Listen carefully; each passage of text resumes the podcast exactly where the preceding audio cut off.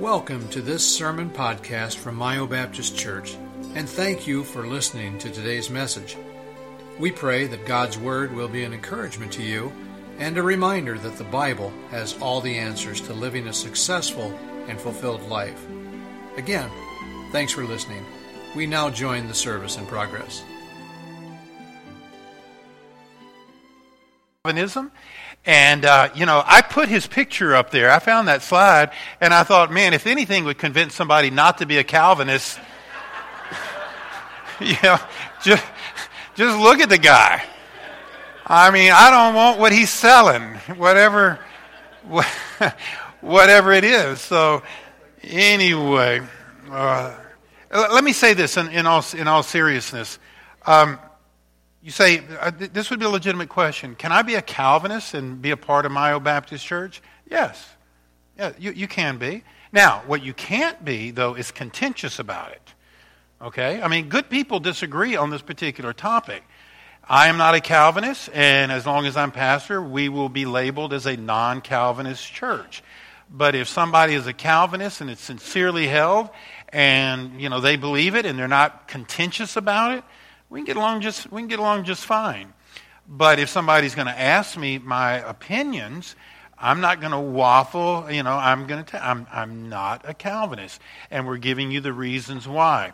Uh, Calvinism is usually divided up into five major points using the acronym TULIP. And we looked at the first one this morning, T, which stands for total depravity and we explained that one and why we don't believe in it. And now we're ready to look at the second one, and we'll go through these quickly. We'll get you out of here real soon.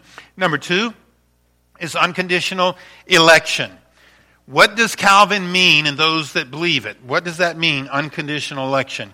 By unconditional election, Calvin meant that God has already decided who will be saved and who will be lost, and the individual has nothing to do with it. He can only hope that God has elected him for heaven and not for hell. And Calvin really believed that. Here is a quote from Calvin.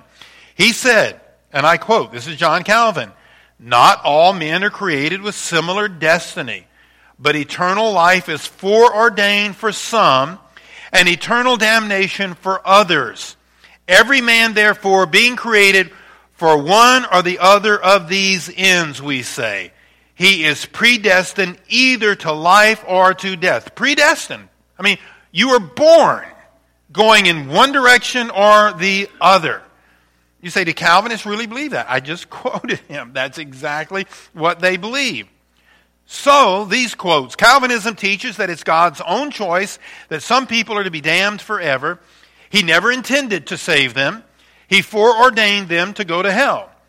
And when he offers salvation in the Bible, he does not offer it to those who were foreordained to be damned. It is offered only to those who were foreordained to be saved. Now, at the same time, we believe, I believe, that the Bible does teach that God has a foreknowledge. I agree with that. I, I, I agree that the, the word predestined is, is there in the Bible. I, I, understand that. It talks about the elect, but you've got to understand the context and you've got to, you've got to define obscure passages by those that are very clear. That's one of the main um, points of, of, of proper biblical interpretation. You don't take an obscure passage or an obscure verse or several obscure verses and build a doctrine on it. No, you have to interpret them in light of clearly stated statements. So, most knowledgeable Christians understand and agree that God has a controlling hand in the affairs of men. We understand, we agree, according to the scripture, He can select individuals like Abraham or Isaac or Jacob or David as, as instruments to do certain things. I'm not arguing with that. We agree that, that God can choose a, a nation, particularly, you know, like, like He chose Israel. He can do that. We understand God in His foreknowledge knows who will trust Christ as his Savior. But understand this the doctrine that God elected some men to hell, that some men were born to be damned by God's own choice, is not taught in Scripture. It simply isn't taught. People can read a passage and say that it is implied, But I don't see it that way. I respectfully disagree. Nowhere does the Bible teach that God is going to send some people to heaven and others will go to hell. The Bible teaches that God would have that all men be saved. From some few obscure passages, you might be able to imply what you think God means by predestination or the elect. But from from clear passages, you can know that salvation is for all. 2 Peter 3 9. The Lord is not slack concerning his promises, as some men count slackness, but is long suffering toward usward, not willing that any should perish. Now, is that clear? I mean, I don't need a PhD from a seminary to tell me what that means. I can figure it out for myself. My grandma, with her Bible on her lap in her rocking chair, she can figure that out. You got to have some PhD explain to her, though, where Calvinism comes in. Because it is not clearly evident.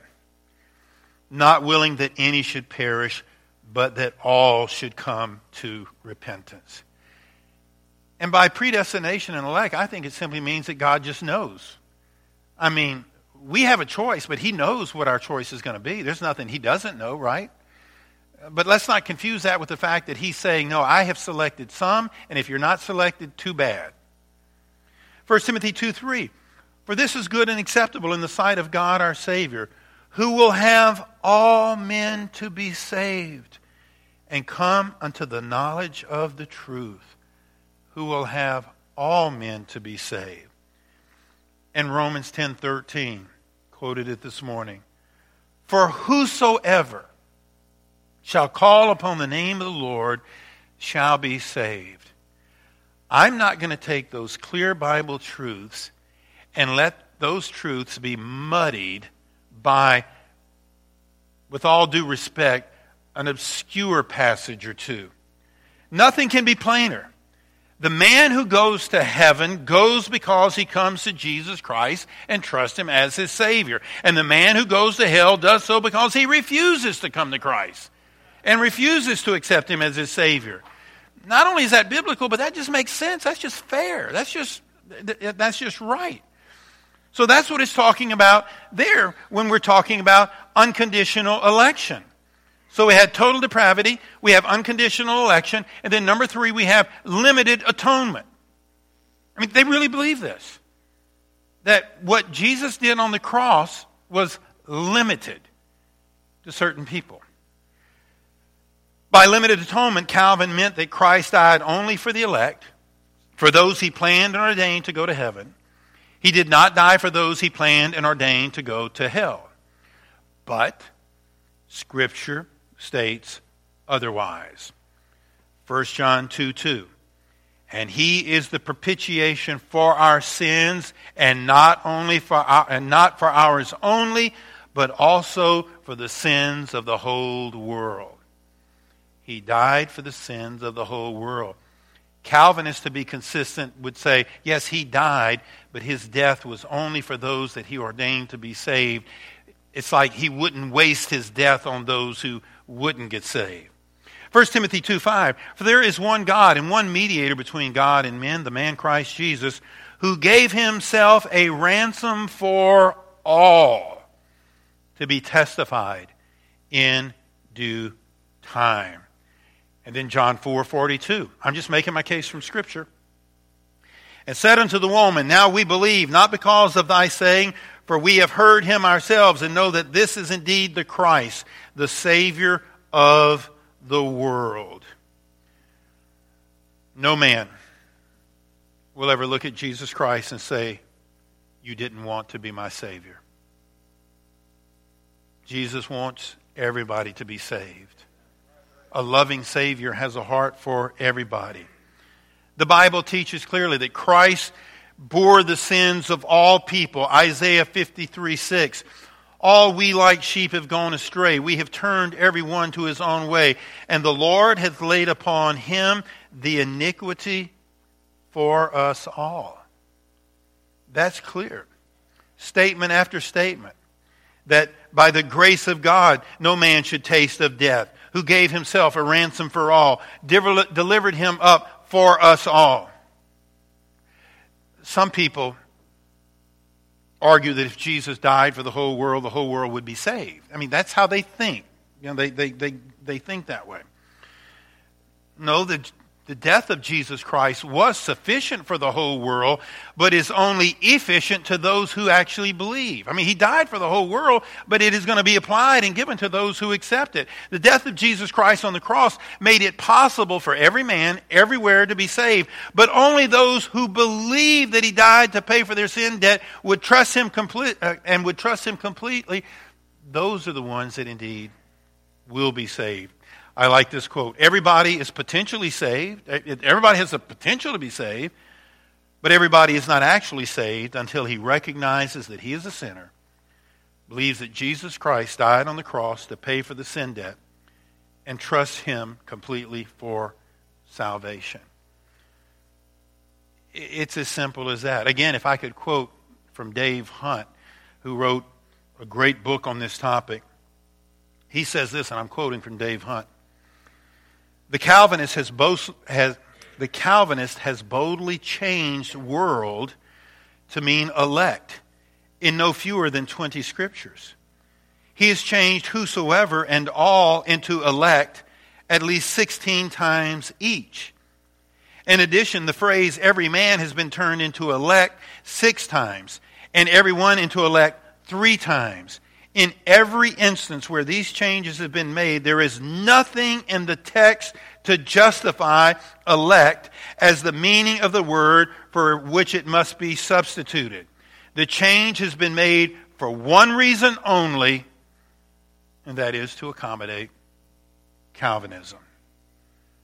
So again, according to Scripture, unconditional election, there's serious problems with that idea limited atonement. There are serious problems with that idea. And then the fourth in our TULIP acronym is irresistible grace. There is the I. What do they mean by irresistible grace? By irresistible grace, John Calvin meant that God simply forces people to be saved. He just proclaims them saved. God elected some to be saved, and he let Jesus die for that elect group, and now by irresistible grace, he forces those he elected and those Jesus Christ died for to be saved. But when you go to Scripture, you simply don't even find that terminology. The terminology, irresistible grace. In fact, nowhere in Scripture, and check it for yourself, does the word irresistible appear before the word grace. That terminology comes from man's imagination. It's not in the Bible. Calvinism teaches that man has no part in salvation, cannot possibly cooperate with God in the matter, and no sense of the word, and at no stage of the work does salvation depend upon the will or work of man or wait for the determination of his will. But the scriptures teach that man can resist God. The scriptures teach that man can reject God. Some samples. Proverbs 29 1. He that being often reproved hardeneth his neck shall suddenly be destroyed, and that without remedy. Proverbs 124, because I have called and ye refused. You refuse. And that makes sense. It's on you. You had the opportunity to be saved. You choose not to it is justifiable that you're going to pay the consequences. Because I have called and ye refused, I have stretched out my hand and no man regarded, but ye have set at naught all my counsel and would none of my reproof. Again, this is talking about man's free will. It's talking about his personal responsibility. And in John 5 39, search the scriptures, for in them ye think ye have eternal life, and they are they which testify of me, and ye will not come to me that ye might have life. Ye will not come. It's not that you cannot come, or I made it impossible for you to come. He says, by your choice, ye will not come to me. God doesn't force men. God offers salvation to all men. Titus 1.11 says, For the wages, or excuse me, for the grace of God that bringeth salvation hath appeared to all men. But man must make the choice. He must either then receive it or reject it. John 1:12. But as many as received him, to them gave he power to become the sons of God, even to them that believe on his name. To who? To those that received him. It's a choice you make. And again, we read this one this morning. When Jesus wept over Jerusalem. Matthew 23 37. O Jerusalem, Jerusalem, thou that killest the prophets and stonest them which are sent unto thee, how often would I have gathered thy children together, even as a hen gathereth her chickens under her wings, and ye would not. Not could not. If it's going to be accurate, he would have said, I wept over you because you could not. No, because you would not. Definite the idea that they had a choice and chose not to. This quote Those who have rejected Christ could, could have accepted him. God offers salvation to those who will have it, but does not force it upon anyone who doesn't want it. So, in the acronym TULIP, we come to the last letter, which is P, which is perseverance of the saints. And I said if there is one point of the five point Calvinist where we could be in much better agreement, it is on this point perseverance of the saints. The man who has trusted Jesus Christ, we believe, and if the Calvinists believe it, then we believe it along with them, cannot lose, will not lose his salvation if he is truly saved. We believe in eternal security. We preached on it last week in both the morning and the afternoon service. And just a couple verses to refresh our, our memory here. 1 Peter 1 3. Blessed be the God and the Father of our Lord Jesus Christ, which according to his abundant mercy hath begotten us again into a lively hope by the resurrection of Jesus Christ from the dead, to an inheritance incorruptible and undefiled, and that fadeth not away, reserved in heaven for you, who are kept by the power of God through faith unto salvation, ready to, re, to be revealed in the last time. And then Ephesians 1, verse number 13. In whom ye also trusted after ye heard the word of truth, the gospel of your salvation, and whom also after that ye believed, ye were sealed with the Holy Spirit of promise, which is the earnest of our inheritance until the redemption of the purchased possession unto the praise of his glory. That sealing is the earnest, it says, of our inheritance. It's, it's the down payment. It, it holds you, it secures you, it gives you security until the Lord Jesus himself, you are with him. So, as we conclude,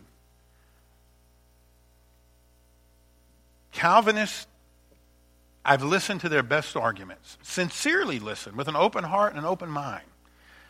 I've listened to John MacArthur give his best shot and was totally unfazed by any reasoning, any argument, or any, any scripture he attempted to make say that it was teaching Calvinism.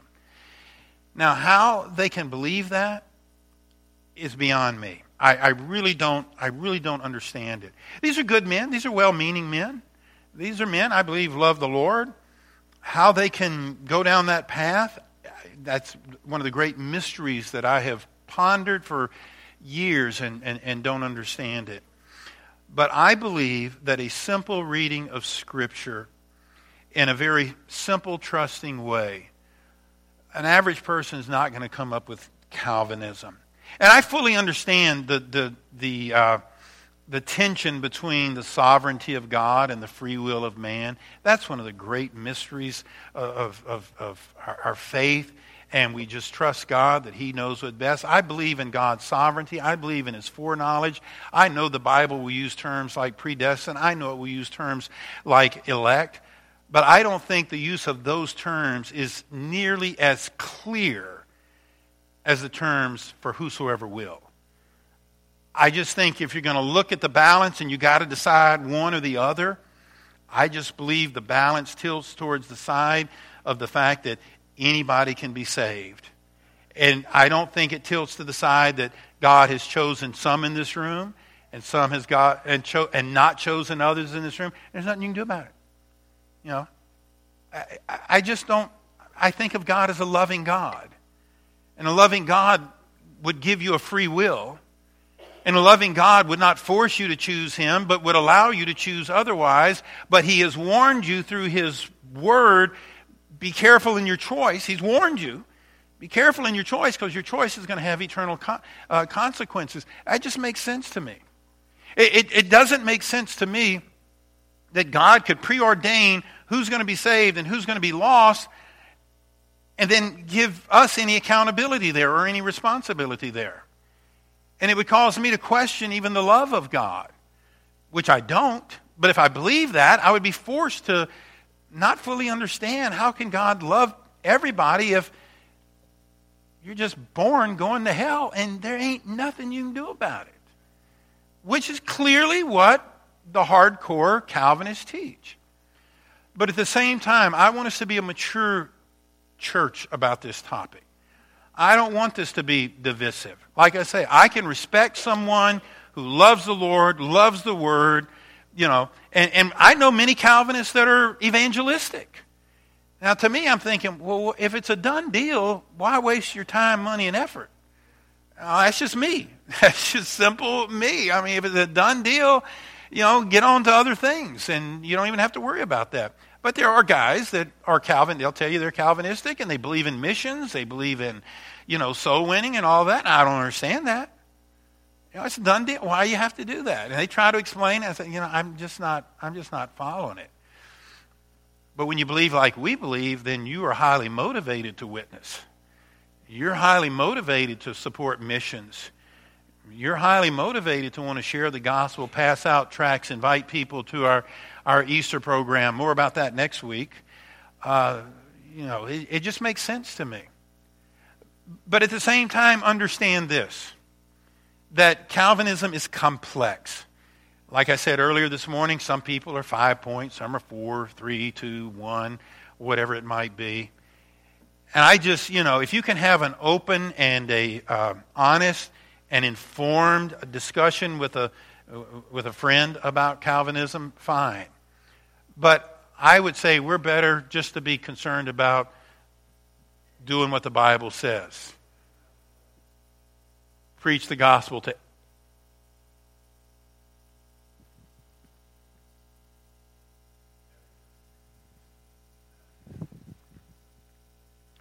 I just take that at face value.